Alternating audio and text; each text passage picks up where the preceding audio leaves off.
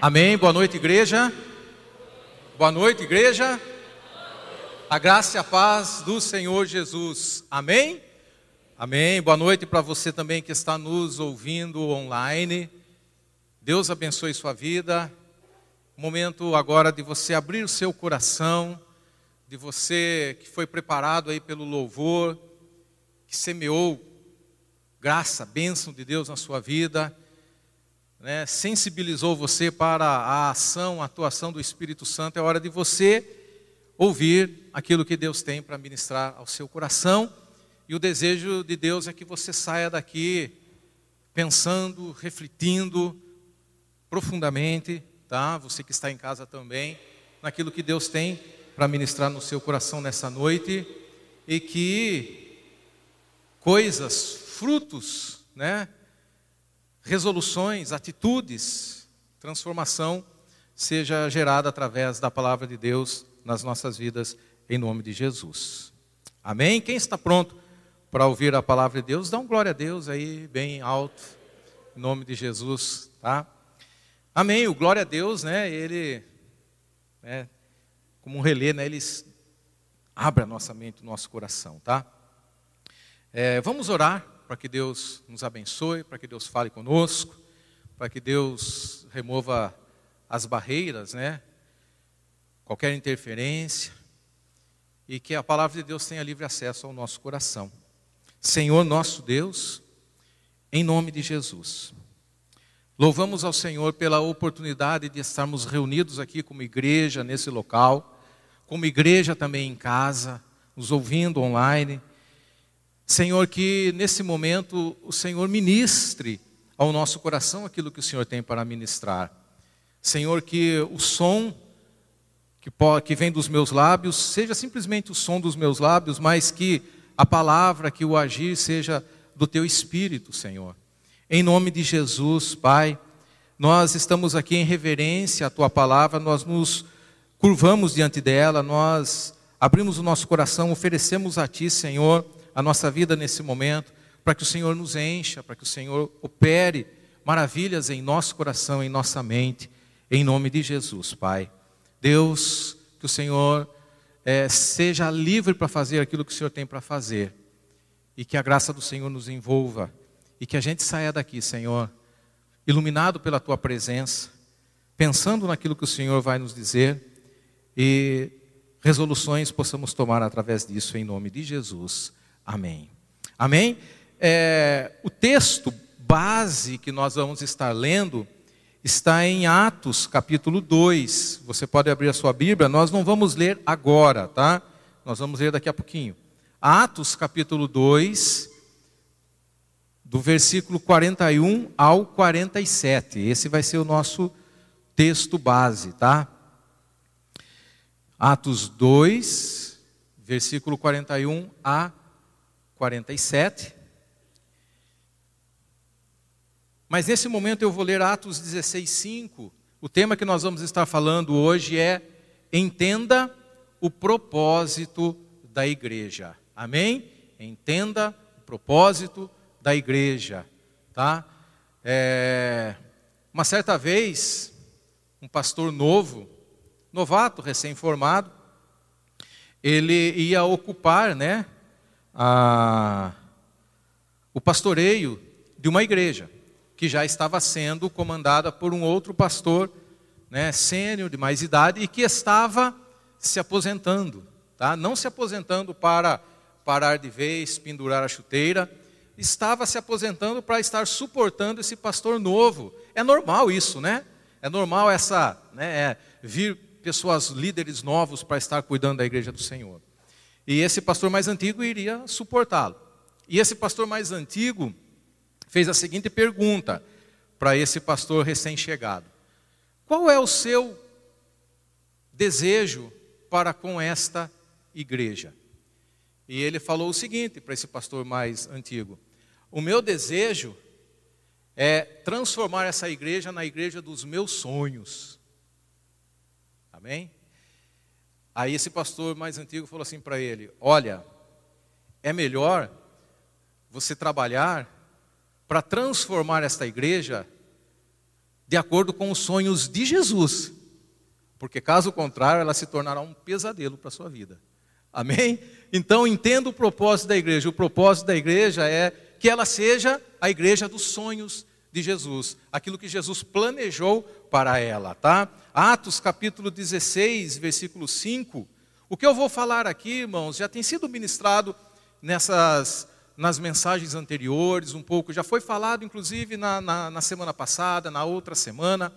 É, não é tudo novo, mas Deus quer chamar a nossa atenção para algumas coisas, tá? Atos 16, 5 fala o seguinte: Assim, as igrejas eram fortalecidas na fé e cresciam em número a cada dia. As igrejas eram fortalecidas na fé, fortalecidas na fé e cresciam. Amém? Fortalecidas na fé e cresciam. Para muitos, talvez para você que está aqui hoje, não sei, né? Quando se fala de igreja, vem à nossa mente uma construção, vem à nossa mente um barracão, vem à nossa mente algumas vezes aquelas construções mais antigas, né? Que você olha para ela, você fala, era uma igreja, ou é uma igreja com uma cruz em cima, sei lá, é, com uma logomarca, né? Nossa, isso, né? É, fisicamente falando, pode até ser, tá? Mas não é a igreja de Jesus, simplesmente a construção, a logomarca. Para muitos, ela se resume simplesmente a isso, onde se reúnem pessoas que ouvem uma pregação, uma mensagem de final de semana, pronto, acabou, e não diferencia-se mais nada do que uma construção qualquer, do que uma instituição qualquer, do que uma organização qualquer. Para muitos é, é, ainda existe esse conceito de que igreja é isso, tá? Mas a igreja dos sonhos de Jesus, né, a igreja bíblica, ela é um lugar especial e ela é um lugar sobrenatural. A igreja de Jesus é um lugar onde existe um mover novo e vivo do Deus vivo. A igreja de Jesus, ela não é um lugar qualquer. Há um mover de Deus na igreja produzindo alguma coisa. Esse texto que nós acabamos de ler diz o seguinte, que essas igrejas elas eram fortalecidas na fé e cresciam. Isso é o normal de tudo aquilo que é vivo. Você concorda comigo? Que o normal, o normal, desde que não haja nada errado, o normal daquilo que é vivo é crescer, se fortalecer e se multiplicar. Elas cresciam, cresciam em número também a cada dia. Tá? Um, um animal, um cachorrinho. Quem tem cachorrinho aqui? Pequenininho? Pequenininho? Pequenininho? Filhotinho? Ele não vai ficar daquele bonitinho, daquele tamanhinho para sempre. Ele vai crescer. Ele vai se fortalecer. Alguns viram até leão, né? Cuidado, tá? É normal, irmãos, daquilo que é vivo. Uma planta é normal ela crescer, se fortalecer e se multiplicar. É normal, irmãos, um ser humano também ser assim. Porque é um ser vivo. E a igreja, ela não é uma organização, ela é um organismo vivo. Então é normal que uma igreja se fortaleça, cresça. É normal isso. Caso contrário, alguma coisa está errada. É, Deus está, irmãos, e se move em todos lugares, em todos os lugares. Você acredita nisso? Em Jó, capítulo 39, não está aí, né? Projetado. Eu estava lendo esses dias atrás no meu devocional, né? E essa passagem me chamou a atenção Jó 39, do 1 ao 4, fala o seguinte: Sabes tu, é uma pergunta que, Jó, que Deus faz para Jó, sabes tu o tempo em que as cabras montesas têm filhos? Ou observastes as servas quando dão suas crias? Contarás os meses que cumprem, ou sabes o tempo do seu parto? Quando se encurvam, produzem seus filhos e lançam de si as suas dores? Seus filhos enrijam crescem com o trigo e saem, e nunca mais se tornam para elas. Deus faz uma pergunta para Jó aqui, a respeito de coisas que estão acontecendo no mundo, e que muitas vezes passa desapercebido ao, ao nosso olhar, passa desapercebido a nossa atenção. Algum, existem muitas coisas acontecendo no mundo que nós sabemos, a mídia está aí, nos dá informação de muitas coisas que estão acontecendo. Mas existem muitas coisas acontecendo que ninguém sabe, irmãos, em lugares que ninguém sabe que existe. Igual Deus fala aqui para Jó, né? Muita coisa acontecendo e você nem sabe do que está acontecendo, Jó. O que Deus está querendo dizer para Jó é o seguinte: eu estou movendo. Tem muita coisa acontecendo no mundo que ninguém presta atenção e que eu estou fazendo, eu estou realizando, eu estou atento a tudo, eu estou observando a tudo, eu estou me interessando por tudo. Deus é uma pessoa que se interessa pelas coisas nos seus detalhes, coisas que para nós é insignificante, Deus valoriza e está ali movendo, realizando, fazendo. Deus não só está simplesmente observando, Deus ele está intervindo de alguma forma Deus está intervindo, porque há um mover de Deus no mundo, realizando coisas tremendas, fazendo coisas poderosas, tá? É, e Deus está movendo de uma forma direta ou de uma forma indireta. Deus ele se move e realiza coisas no mundo através das leis que ele criou, através das leis da física, através das leis da biologia, através das leis da matemática, através das leis da química. Deus está realizando coisas tremendas e que nós nem imaginamos. Agora, nós estamos falando da igreja. Você já imaginou e quanto mover de Deus na igreja de Jesus? E quanto o que Deus pode fazer na igreja de Jesus e através da igreja de Jesus?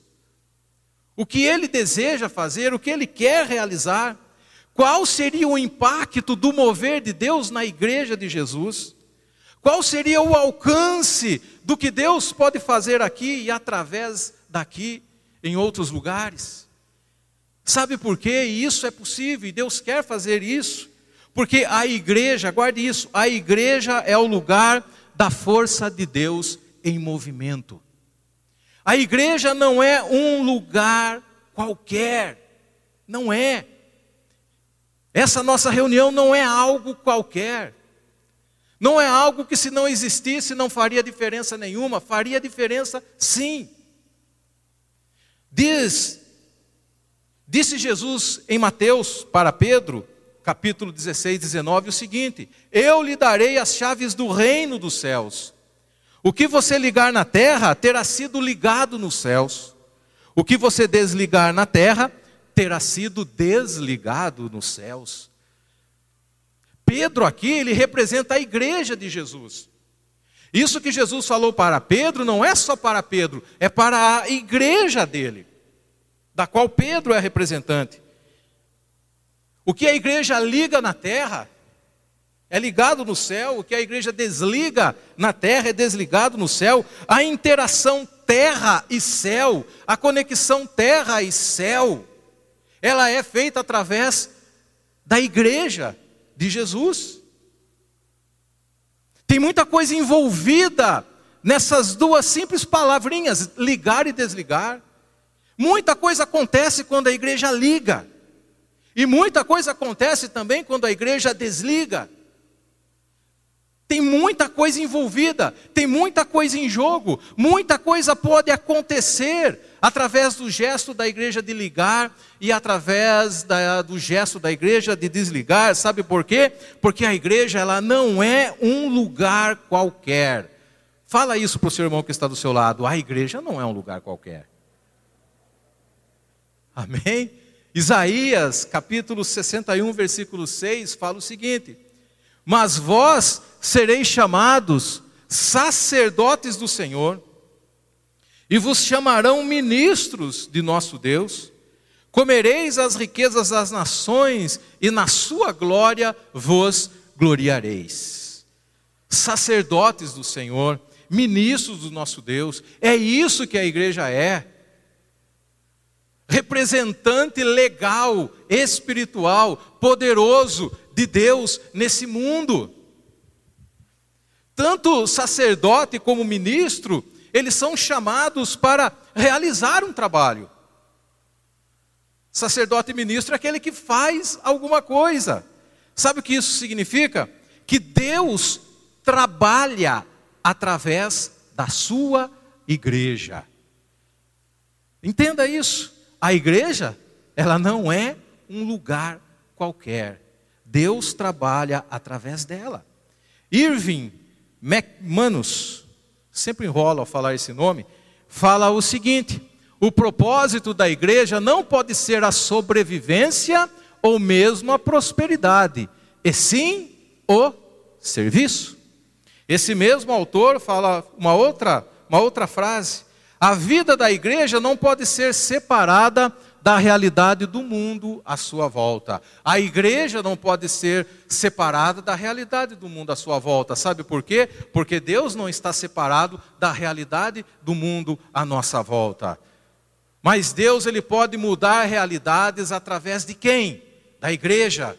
A igreja liga, a igreja desliga, e nesse mover algo poderoso acontece. Nós estamos aqui na terra para adorar e servir a Deus, mas nós também estamos aqui como igreja para alcançar pessoas, para batizar pessoas, para discipular pessoas, para equipar pessoas, para enviar pessoas, porque a seara é grande, muito trabalho tem para realizar. E Deus quer nos preparar como trabalhadores para a sua seara. Nós queremos multiplicar o que Deus nos deu. Nós queremos ser uma igreja relevante, em nome de Jesus. Isso significa aquilo que nós lemos lá atrás: as igrejas eram fortalecidas na fé e cresciam, elas eram igrejas relevantes. Esse é o propósito de Deus para a sua igreja. E na verdade, irmãos, isso nada mais é do que simplesmente sermos uma igreja saudável. Simplesmente sermos uma igreja saudável. E o que é uma igreja saudável? É uma igreja que é cumpridora da sua missão no mundo. Deus deu uma missão para a sua igreja, tá? E quando a igreja cumpre essa missão, ela é uma igreja saudável. E esse texto que nós vamos ler de Atos dos Apóstolos é a característica de uma igreja cujos propósitos de Jesus estão sendo realizados. É o retrato de uma igreja saudável. É o normal daquilo que é vivo, que cresce e se fortalece. Atos capítulo 2, versículo 41 ao 47 diz o seguinte: os que aceitaram a mensagem foram batizados, e naquele dia houve um acréscimo de cerca de 3 mil pessoas. Eles se dedicavam ao ensino dos apóstolos e à comunhão, ao partir do pão e às orações. Todos estavam cheios de temor, e muitas maravilhas e sinais eram feitos pelos apóstolos. Os que criam mantinham-se unidos e tinham tudo em comum. Vendendo suas propriedades e bens, distribuíam a cada um conforme a sua necessidade. Todos os dias continuavam a reunir-se no pátio do templo. Partiam o pão em suas casas e juntos participavam das refeições com alegria e sinceridade de coração, louvando a Deus e tendo a simpatia de todo o povo. E o Senhor, e o Senhor, como resultado disso tudo, fechando com chave de ouro, e o Senhor lhes acrescentava diariamente os que iam sendo salvos. Queremos ser uma igreja assim, irmãos, focadas no propósito, nos propósitos de Jesus, tá? E como que é uma igreja assim? Através desse texto nós podemos ver. Primeiro, uma igreja assim é uma igreja é uma comunidade formadora de discípulos. Amém? Uma comunidade formadora de discípulos. Uma igreja focada nos propósitos de Jesus, ela é uma comunidade formadora de discípulos. O versículo 42 fala o seguinte: eles se dedicavam ao ensino dos apóstolos e à comunhão, ao partir do pão e às orações. Amém? Aqui é uma igreja formadora de discípulos. Ensino dos apóstolos, comunhão, partir do pão, orações, tudo faz parte, irmãos, de um, uma igreja que forma discípulos. Tá? E o formar discípulos não está, não é, é, ele é um ensino prático, não está, não é simplesmente um ensino teórico. Uma igreja formadora de discípulos não é simplesmente é, é salas de aula, não é simplesmente ouvir, vir, ouvir um sermão, pronto e acabou, né? Ou participar de um CTM, tudo isso faz parte, tá? Nós devemos sim compartilhar a palavra de Deus uns com os outros para edificação e crescimento mútuo. Mas uma igreja formadora de discípulos, irmãos, ela vai muito além disso, em nome de Jesus, tá? É, que nós vemos hoje muitas vezes, tem muita gente que conhece a palavra de Deus, tem muita gente que conhece a Bíblia, sabia disso? De vez em quando, lá no meu trabalho, eu passo assim e eu vejo algumas pessoas, né, comentando a respeito de versículos bíblicos, de passagens bíblicas. E aí, muita, você percebe que as pessoas têm conhecimento teórico da Bíblia, né? É, e aí você vê uma disputa de um com o outro para saber quem conhece mais da Bíblia. Você já presenciou alguma discussão assim de crente? Quem já presenciou? Já presenciou? Crentes, um com o outro ali ficando discutindo versículos bíblicos para saber simplesmente quem sabe mais? Irmãos, isso é ridículo. Isso gera simplesmente é, pessoas orgulhosas, obesas no saber, como Paulo fala, né? inchados de conhecimento teórico, né? mas que não produz nada efetivo na prática, tá? Esse tipo de conversa é uma conversa da letra, simplesmente da letra, e a letra mata, né? Mas o espírito vivifica. Nós não queremos ser simplesmente uma comunidade da letra, nós queremos ser uma comunidade que está aqui para gerar a vida de Jesus na vida de outras pessoas. E o discipulado, irmão, se a gente pudesse resumir, na verdade, a ideia, o conceito do discipulado é isso: gerar a vida de Jesus na vida de outras pessoas através das nossas próprias vidas, tá?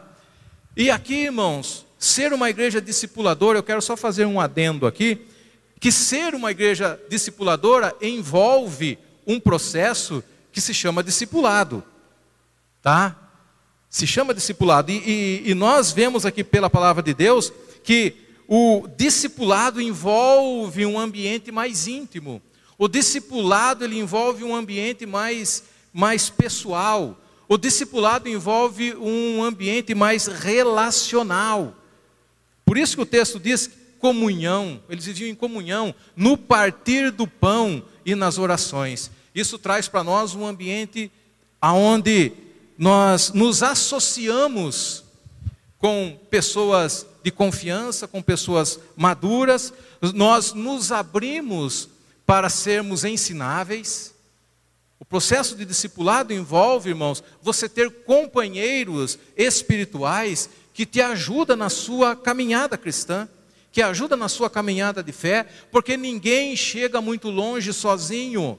Nós precisamos ter companheiros espirituais que nos suporte, que nos ensine, para que a gente cresça. E nesse processo de discipulado, muitas vezes eu, eu abro a minha vida, né? Eu me exponho, eu me torno vulnerável para poder ser ensinado e para poder crescer. E muitas vezes nós não queremos nos tornar vulnerável. O processo do discipulado mais pessoal, mais íntimo, mais relacional envolve isso, irmãos, tá? Nós nos expormos muitas vezes, não para todo mundo, mas para pessoas de confiança que podem nos ajudar a crescer. Você tem algum companheiro espiritual de confiança que te ajuda a crescer na fé? Muitos fogem dessa parte pessoal do discipulado. E a justificativa, irmãos, até que são convincentes. Tá? É até justificável muitas vezes as, a, as coisas que as pessoas falam, do porquê muitas vezes não se abre para um discipulado. Tá? Muitas vezes por sentimentos de vergonha. Tá? Tem áreas da nossa vida que nós temos vergonha de, de, de nos expormos. É verdade ou não é? Quem tem alguma área aí na sua vida que você fala, se soubesse, se alguém souber disso, né, eu vou morrer de vergonha. Quem tem alguma área assim? Da qual você tem vergonha de se abrir? A minha esposa não vale, não vale né, ela falar, porque senão dá a impressão que ela está né, apoiando a, a, mensagem. Tá? Mas, mas vale sim. Quem tem, irmãos? Quem tem? Você tem? Com certeza você tem. Eu tenho áreas na minha vida que eu tenho vergonha de me abrir e falar. Eu acredito que você tem também. Tá? Então, ser acompanhado, essa questão do discipulado, traz para nós um sentimento de envergonha, traz para nós um sentimento de invasão, traz para nós um sentimento de intromissão. Isso acontece. Nós somos seres humanos, né? Nós aprendemos desde pequeno a, a nos disfarçarmos. Nós aprendemos desde pequeno a nos escondermos. a, a viver de aparência, a viver de imagem, mas na, no processo de discipulado tudo isso cai por terra. Nós temos que nos abrir, irmãos. E, e alguém já ouviu aquela expressão que diz assim: da minha vida cuido eu? Já ouviu? Já ouviu ou não? Me ajude, me ajude. E aquela expressão que diz assim: ninguém tem nada a ver com a minha vida. Você já ouviu? Você já falou também, né? Não só ouviu, como a gente já falou também. Da minha vida cuido eu, ninguém tem nada a ver com isso. Aí eu pergunto para vocês, eu pergunto para a igreja, eu pergunto para quem está em casa: isso é bíblico? O que, que é a igreja de Jesus? A igreja de Jesus ela é o corpo de Cristo. Todas as partes, todas as juntas, elas estão interligadas. Nós somos um corpo. Esse, nós fazemos parte de um corpo. Então, essas expressões, essas declarações, ninguém tem nada a ver com a minha vida, da minha vida cuido eu, ela não cabe na igreja de Jesus. Se nós lermos as cartas de Paulo, nós vamos ver ali que elas não cabem na igreja de Jesus. Nós precisamos ser cuidados, nós precisamos ser tratados, nós precisamos, irmãos, nos expor, tá? É, então esses sentimentos eles são reais. Existe uma outra coisa que também é barreira para um discipulado pessoal, que se chama fofocar. Tem gente que fala assim: eu não vou abrir minha vida assim, ser acompanhado por ninguém, porque, né? Todo mundo vai ficar sabendo. Não é esse o propósito do discipulado, tá? Porém, irmãos, infelizmente não deveria acontecer, mas fofoca acontece tá? Não deveria acontecer. Mas isso não é desculpa, irmãos, para não é, nos aproximarmos de um discipulado sério para crescimento, tá? Deus, tá? Aí eu tenho uma escolha a fazer. Eu vou me isolar, né? Eu vou me isolar para não passar por decepções na minha vida, por frustrações na minha vida. Vou continuar vivendo a minha vida cristã na carreira solo, tá? Eu sozinho, eu cuidando da minha vida, eu crescendo sozinho tá? Se bem que é impossível esse crescimento, ou eu vou me arriscar. Ou eu vou me arriscar. O que é melhor? Me esconder, me esconder, tá? Para que ninguém saiba da minha vida, me esconder para que ninguém saiba dos meus problemas e continuar vivendo a minha vida no meu mundinho, continuar vivendo a minha vida no meu egoísminho, continuar vivendo a minha vida no meu pecadinho, tá? tudo bem escondidinho, sem ninguém saber, né? ou eu vou me arriscar? E tudo isso faz parte de um discipulado. Então nós queremos ser uma igreja discipuladora, nós queremos ser uma igreja sincera, aberta para o crescimento, em nome de Jesus. Amém? Porque sem vulnerabilidade não há crescimento, tá? É, Segundo ponto, uma igreja focada nos propósitos de Jesus, ela é uma igreja, uma comunidade adoradora. Amém? Uma comunidade adoradora. O versículo 43 e 47 fala o seguinte: Todos estavam cheios de temor, e muitas maravilhas e sinais eram feitos pelos apóstolos. Versículo 47: Louvando a Deus e tendo a simpatia de todo o povo. Sabe qual é o resultado, irmãos, de uma igreja adoradora? O resultado de uma igreja adoradora é que é, é impossível ela não ser notada, é impossível ela não ser ouvida. Tá? Diz aqui que eles tinham a simpatia de todo o povo, de pessoas de fora da igreja, de pessoas que não pertenciam àquela comunidade. E o ter a simpatia do povo não é aquele negócio que a gente sai, sai por aí e as pessoas, nossa, aquela igreja é legal. Nossa, aquelas pessoas é uma pessoa da hora. Turminha bacana é aquela turminha da igreja Betesda. Não, irmãos, é mais do que isso. Ter a simpatia de todo o povo é ter o respeito das pessoas de fora, é ter, ter a consideração das pessoas de fora. Ter a simpatia de todo o povo é, levava até mesmo aquelas pessoas a ter o desejo de pertencer àquele povo. Muitas vezes é, eles até não pertenciam por outros por medo, por outros motivos, mas levava o desejo de ter. Amém? Uma igreja adoradora, irmãos, uma igreja que teme a Deus, que louva a Deus, uma igreja adoradora, ela atrai multidões. que entregam a sua vida para Jesus. Era o que acontecia na igreja de Atos. Irmãos, porque nós não temos ideia, você não tem ideia do que o Espírito Santo é capaz de fazer no meio de uma igreja adoradora. Você não tem ideia de como o Espírito Santo se move num ambiente assim, de igreja adoradora. Primeiro é que numa igreja adoradora onde o Espírito se move, não, há, não existe espaço, irmãos, para facções, não existe espaço para partidos, não existe espaço para fofoca. Como eu falei de manhã, fofoca, fofoca é ausência de temor, fofoca é ausência de louvor a Deus. Tá? Numa igreja que louva a Deus, não há espaço, irmãos, para julgamentos, não há espaço para maledicências, porque o Espírito se move de tal forma que não há espaço para intrigas, não há espaço para gritaria, não há espaço para inveja, não há espaço para competições, para quem faz melhor, para quem eu sou melhor, não há espaço, irmãos, para essas coisas. Porque numa igreja adoradora o Espírito se move de tal forma, irmãos, e essas coisas caem por terra em nome de Jesus.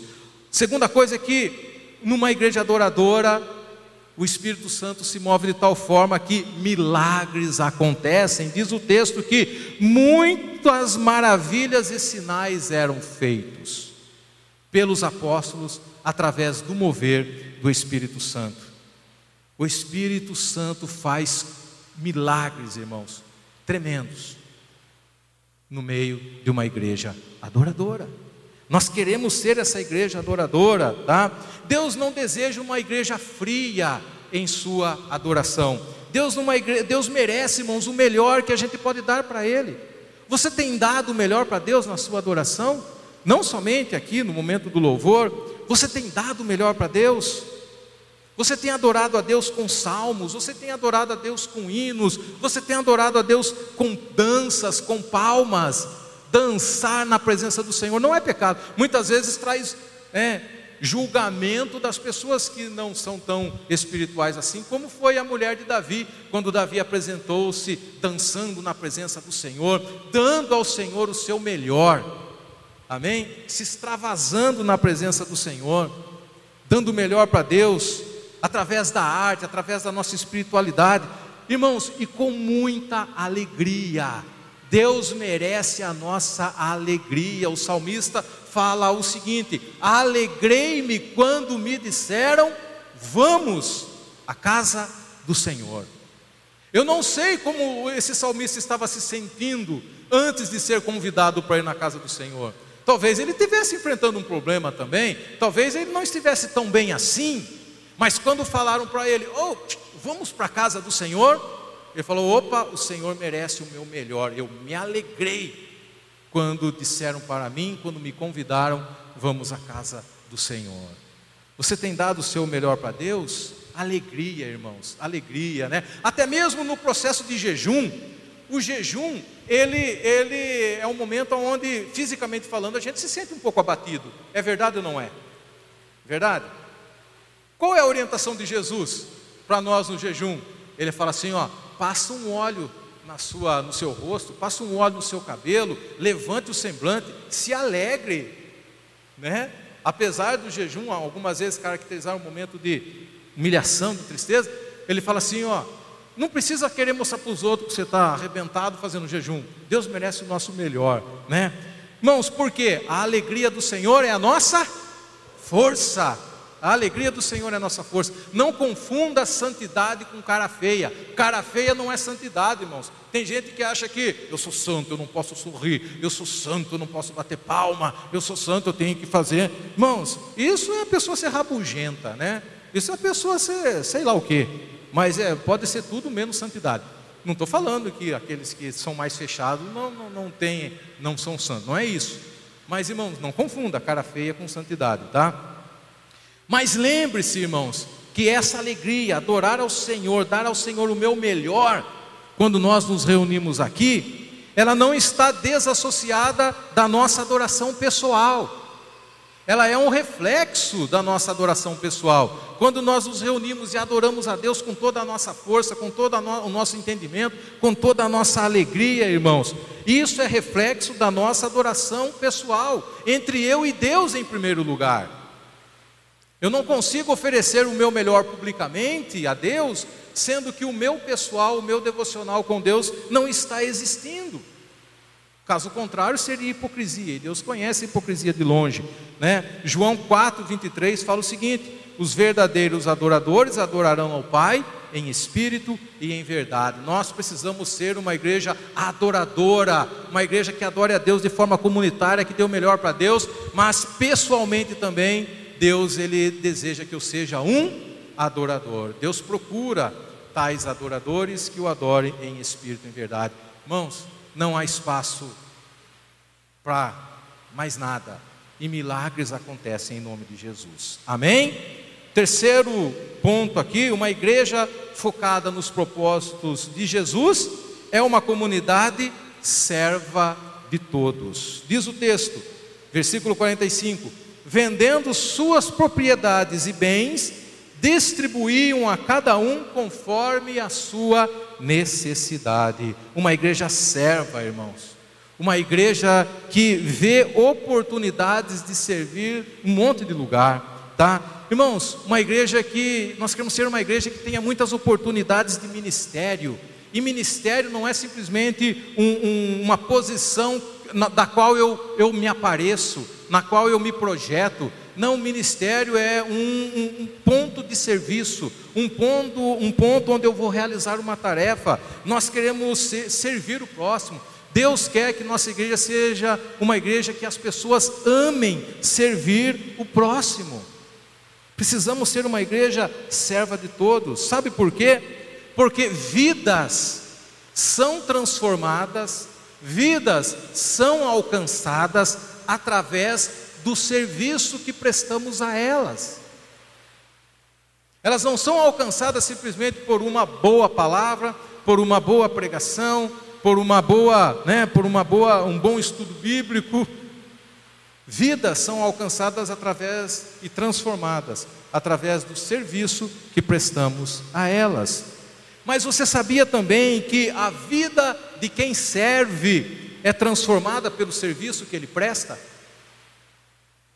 A nossa vida pode ser transformada pelo serviço que nós prestamos. Não só alcançamos, não só transformamos outras vidas, como também a nossa própria vida é transformada pelo serviço. Você já ouviu falar de um ditado que diz o seguinte: cabeça vazia é a oficina do diabo? Já ouviu? É, esse ditado é antigo, tá? Cabeça vazia oficina do diabo. Paulo, ele fala também que a ociosidade, o não fazer nada, também é oficina do diabo muitas vezes, tá? Diz o texto aqui o seguinte, amém? 1 Timóteo, deixa eu abrir aqui, 1 Timóteo diz o seguinte, versículo, não está aí também o texto, tá? Mas fala o seguinte, capítulo 5, versículo 13: e além disto, Paulo falando, aprendem também a andar ociosas, de casa em casa, e não só ociosas, mas também paroleiras, faladeiras, e curiosas, falando o que não convém. Você percebe o que a ociosidade produz? Pessoas que ficam falando, falando, falando, falando um monte de coisa, coisas que não convêm, pessoas curiosas, né? O ocioso ele é um curioso, né? Só quer saber de novidade, para depois passar a novidade. Irmãos, e quando a gente é só curioso, a gente acaba ouvindo coisa que não é verdade, não é real, e acabamos passando coisas também, tá? Então a ociosidade, ela é inimiga, irmãos, de, transform, de vidas transformadas, tá? Quanto mais ocioso eu me torno, menos minha vida é transformada para melhor. Então, nós precisamos ser uma igreja serva de todos. Existe um termo que a gente usa muito, né, no serviço, que é assim, engenheiro de obra pronta. Não sei se você já ouviu falar. Mas o que é um engenheiro de obra pronta? É aquela pessoa que não ajuda em nada, não faz nada, não realiza nada, E quando alguém faz alguma coisa, ele olha para aquilo que foi feito e fala assim: se tivesse sido feito de tal jeito, seria melhor. Se o cara tivesse feito assim, ficaria melhor. Se o Tiago tivesse tocado o violão, sei lá, uma nota mais baixa, uma, ficaria melhor o louvor. Se não tivesse cantado tão alto, ficaria melhor. Irmãos, são pessoas que não fazem nada e só criticam aquilo que os outros fazem, tá? Não seja um engenheiro de obra pronta, venha participar dessa obra. Venha trabalhar junto. Vamos servir juntos em nome de Jesus. Quando nós servimos juntos, irmãos, tá? Esse espírito que fica criticando tudo aquilo que os outros fazem cai por terra. O serviço ele é uma grande oportunidade de transformação pessoal e comunitária. Irmãos, e coisas para fazer não falta. Temos muitas coisas a fazer em nome de Jesus. A seara é grande, tá? Então, nós queremos ser uma igreja serva, que transforme a sociedade através do serviço.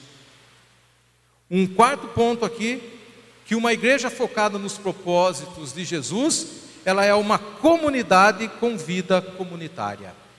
Comunidade com vida comunitária. Versículo 46 fala o seguinte: Todos os dias continuavam a reunir-se no pátio do templo partiam o pão em suas casas e juntos, juntos participavam das refeições. Digam assim: juntos participavam das refeições.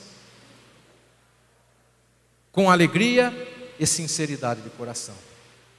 O que isso representa, irmãos? Que como igreja nós queremos ser uma grande família. Precisamos ser uma grande família, tá? As nossas células precisam ser famílias aonde as pessoas são abraçadas, aonde as pessoas elas venham da forma que estão, sejam acolhidas, sejam amadas, sejam recebidas, sejam cuidadas, sejam tratadas, sejam recuperadas. Nós precisamos, irmãos, ser uma igreja família em nome de Jesus, tá? Nós precisamos compartilhar dos nossos sonhos e dos nossos recursos. A nossa igreja, as nossas células devem ser lugares onde as pessoas não é, tenham as suas necessidades básicas sendo atendidas. Nós não queremos ver ninguém, irmãos, com necessidades básicas não sendo atendidas. Nós queremos ser uma igreja acolhedora que acolha a todos, apesar das diferenças que nós temos, apesar das nossas diferenças individuais, apesar dos nossos gostos pessoais apesar das nossas preferências políticas. Cada um aqui tem uma, tem ou não tem? Cada um aqui tem. Apesar de tudo isso, nós queremos ser uma igreja família acolhedora. Você despreza o seu filho, a sua esposa, só porque ela não torce pelo mesmo time que você torce? Só porque o candidato dela é diferente do seu? Só porque você gosta de macarrão ela gosta de feijoada? Ou de peixe? Você lança fora só por conta dessas diferenças? Não. Nós queremos ser uma igreja que juntos nós participamos das refeições com alegria e sinceridade de coração. Apesar de tantos problemas, queremos ser uma igreja alegre, sincera e caminhar junto em nome de Jesus. Por último, por último, nós queremos ser uma igreja focada nos propósitos de Jesus, é uma comunidade missionária. Amém? Uma comunidade missionária. Diz o texto, versículo 47: E o Senhor lhes acrescentava diariamente os que iam sendo salvos. Veja bem, é uma igreja que ganhava pessoas todos os dias, né, para Jesus. Quem acrescenta os que vão sendo salvos é Jesus, é o Senhor. Mas quem discipula, é a igreja. Quem adora é a igreja.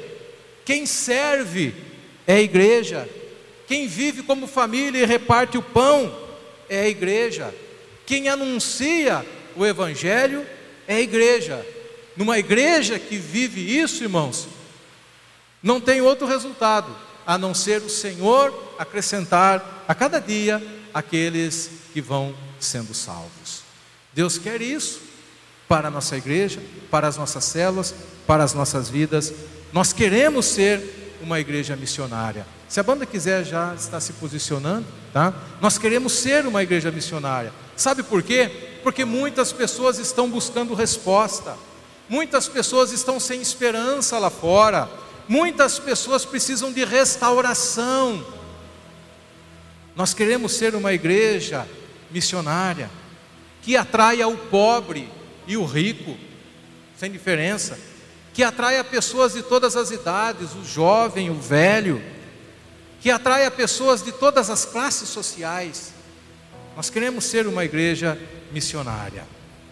Uma igreja que alcance, uma igreja que acolha, uma igreja que capacite, uma igreja que envie.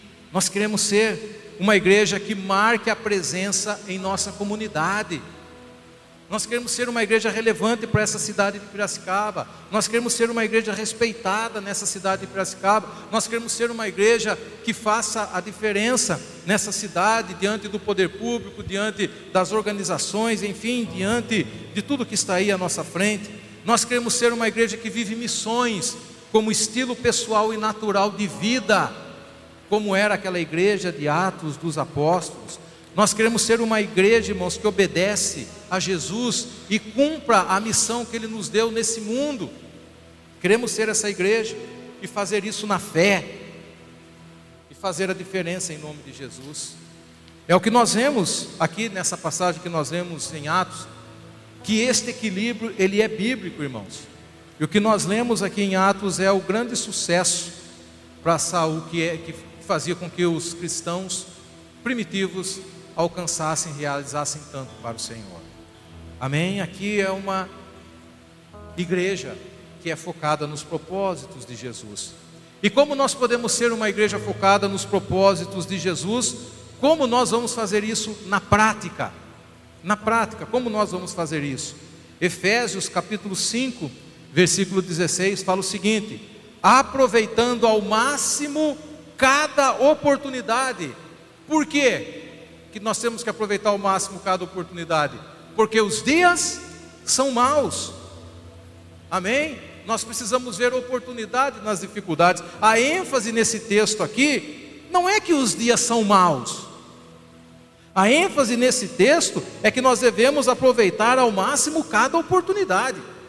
É como se Paulo dissesse o seguinte: já que os dias são maus, tem como negar que os dias são maus? Tem como tapar o sol com a peneira? Os dias são maus. Eles eram maus na época de Paulo. Eles eram maus há 100 anos atrás. Os dias são maus no período em que nós estamos vivendo. E os dias serão maus também, pouco mais no futuro, tá? E Paulo fala o seguinte: já que, já que nós não temos como negar isso, e já que nós também muitas vezes nós não temos como evitar que os dias são maus, por que, que nós não transformamos essa realidade em oportunidade? Aproveitando ao máximo cada oportunidade, porque os dias são maus, os dias maus, eles podem se transformar em oportunidades para a honra e glória de Jesus. Não foi o que aconteceu com José no Egito? Foi vendido pelos irmãos. Dia mau, dias maus. Aí teve um alento, começou a trabalhar na casa de Potifar, a esposa de Potifar armou uma cama de gato para ele, foi lançado na cadeia, ficou dois anos preso, dias maus, dias maus. Depois ele foi promovido. E quando seus irmãos vieram, ele percebeu, José foi um cara que transformou os dias maus em oportunidades. Ele falou para os seus irmãos: vocês intentaram mal contra a minha vida, mas essa maldade toda, ela serviu como oportunidade para que Deus salvasse milhares de vidas. E eu fui o agente que Deus usou para isso. Nos dias maus, irmãos, Deus pode nos usar para transformar a dura realidade em oportunidade na vida das pessoas. Após a morte de Estevão, a igreja que se encontrava em Jerusalém foi perseguida. E uma perseguição muito forte se desencadeou contra a igreja do Senhor, e eles foram espalhados por um monte de lugar. Sabe o que eles fizeram? eles aproveitaram os dias maus e transformaram os dias maus em oportunidade. Eles começaram para lugar, os lugares aonde eles iam, eles iam semeando a palavra do Senhor. Eles não se esconderam, eles não se emudeceram, eles não se calaram. Eles aproveitaram os dias maus e foram agentes de Deus na vida das pessoas. Paulo foi preso. E quando Paulo foi preso, ele não pensou, acabou a minha chance de falar de Jesus para as pessoas. Não, ele olhou o carcereiro, ele olhou os soldados que tomavam a conta da prisão, e ele viu, nesse momento da sua prisão, uma oportunidade. Nos dias maus, ele viu oportunidade. Amém? E Paulo, e esse mesmo Paulo foi que escreveu isso, aproveitando ao máximo cada oportunidade, porque os dias são maus. Ele tem autoridade para falar isso em nome de Jesus. Embora, irmãos, não seja fácil aproveitar as oportunidades, porque os dias são maus, nós já recebemos a promessa de vitória. Lucas 1,37 fala o seguinte: Pois nada é impossível para Deus. Nada é impossível para a igreja do Senhor Jesus que quer viver conforme o propósito de Jesus para ela. Nada. Amém? Então, como filhos de Deus, irmãos, como membros de uma igreja que é família, que quer viver os propósitos de Jesus, nós temos esse desafio para frente, pela frente, e esse desafio nós vamos viver juntos pela fé e vamos conquistar que Deus tem para nós, em nome de Jesus. Ano de 2022, nós temos aí como tema o ano de multiplicar. E Deus quer fazer dessa igreja uma grande igreja, e você faz parte disso. Você faz parte dessa obra, desse ministério, em nome de Jesus. Amém? Se coloque em pé nesse momento, em nome de Jesus. Aleluia. Eu quero fazer agora praticamente o mesmo apelo que nós que eu fiz de manhã, tá? Em primeiro lugar, irmãos, você ainda que não fez uma aliança pessoal com Jesus, você ainda que não entregou a sua vida para o Senhor Jesus, você ainda, Senhor, eu não fiz uma aliança contigo, eu não confessei o Senhor publicamente, eu ainda né, não convidei o Senhor para fazer parte da minha história, eu ainda não entreguei a minha vida ao Senhor, eu ainda não recebi o perdão de Jesus na cruz do Calvário, você ainda que não aceitou Jesus como seu Senhor e Salvador, tem alguém aqui nessa noite que ainda não reconheceu Jesus como Senhor e Salvador? Tá? Se tem alguém aqui nessa noite, levante a sua mão, nós vamos estar orando por você. Você não vai precisar vir aqui na frente, tá? Segundo, é para aqueles que querem um compromisso mais profundo com a igreja e como igreja de Jesus. Tá? Para você que sente, irmãos, que tem uma consciência lá em você de que a igreja não é só aquilo que você está vivendo hoje. Muitos já estão envolvidos realmente como igreja de Jesus e com a igreja de Jesus, mas muitos estão só participando, muitos são só simpatizantes muitas vezes. E que você fala, não, igreja para mim é, é mais que isso, eu quero mais, eu quero me envolver mais, eu quero o que Deus tem para mim em nome de Jesus. Se você é essa pessoa que percebe isso, que tem consciência disso, que através de tudo aquilo que está sendo ministrado para você, você tem percebido que a igreja é mais do que aquilo que as pessoas falam, tá? Nós vamos orar por você também. Um outro aqui é para aqueles que, que o coração está queimando. Tá? Se o seu coração queima por algo que Deus já colocou no seu coração, por algo que já está aí, uma chama de Deus já está soprando no seu coração, mas que ainda está faltando, sabe, aquele, aquele despertar, que está faltando aquele impulso que Deus que só Deus pode dar. Você já sabe o que Deus colocou, está queimando aí, mas você ainda, sabe, está naquela indecisão, está naquele medo, né? Está naquela falta de, né, de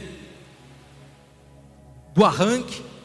Se você é essa pessoa, nós queremos estar orando por você também, em nome de Jesus. Nós vamos estar louvando ao Senhor nesse momento. E enquanto nós louvamos ao Senhor, deixa o Espírito Santo de Deus mover e trabalhar na sua vida.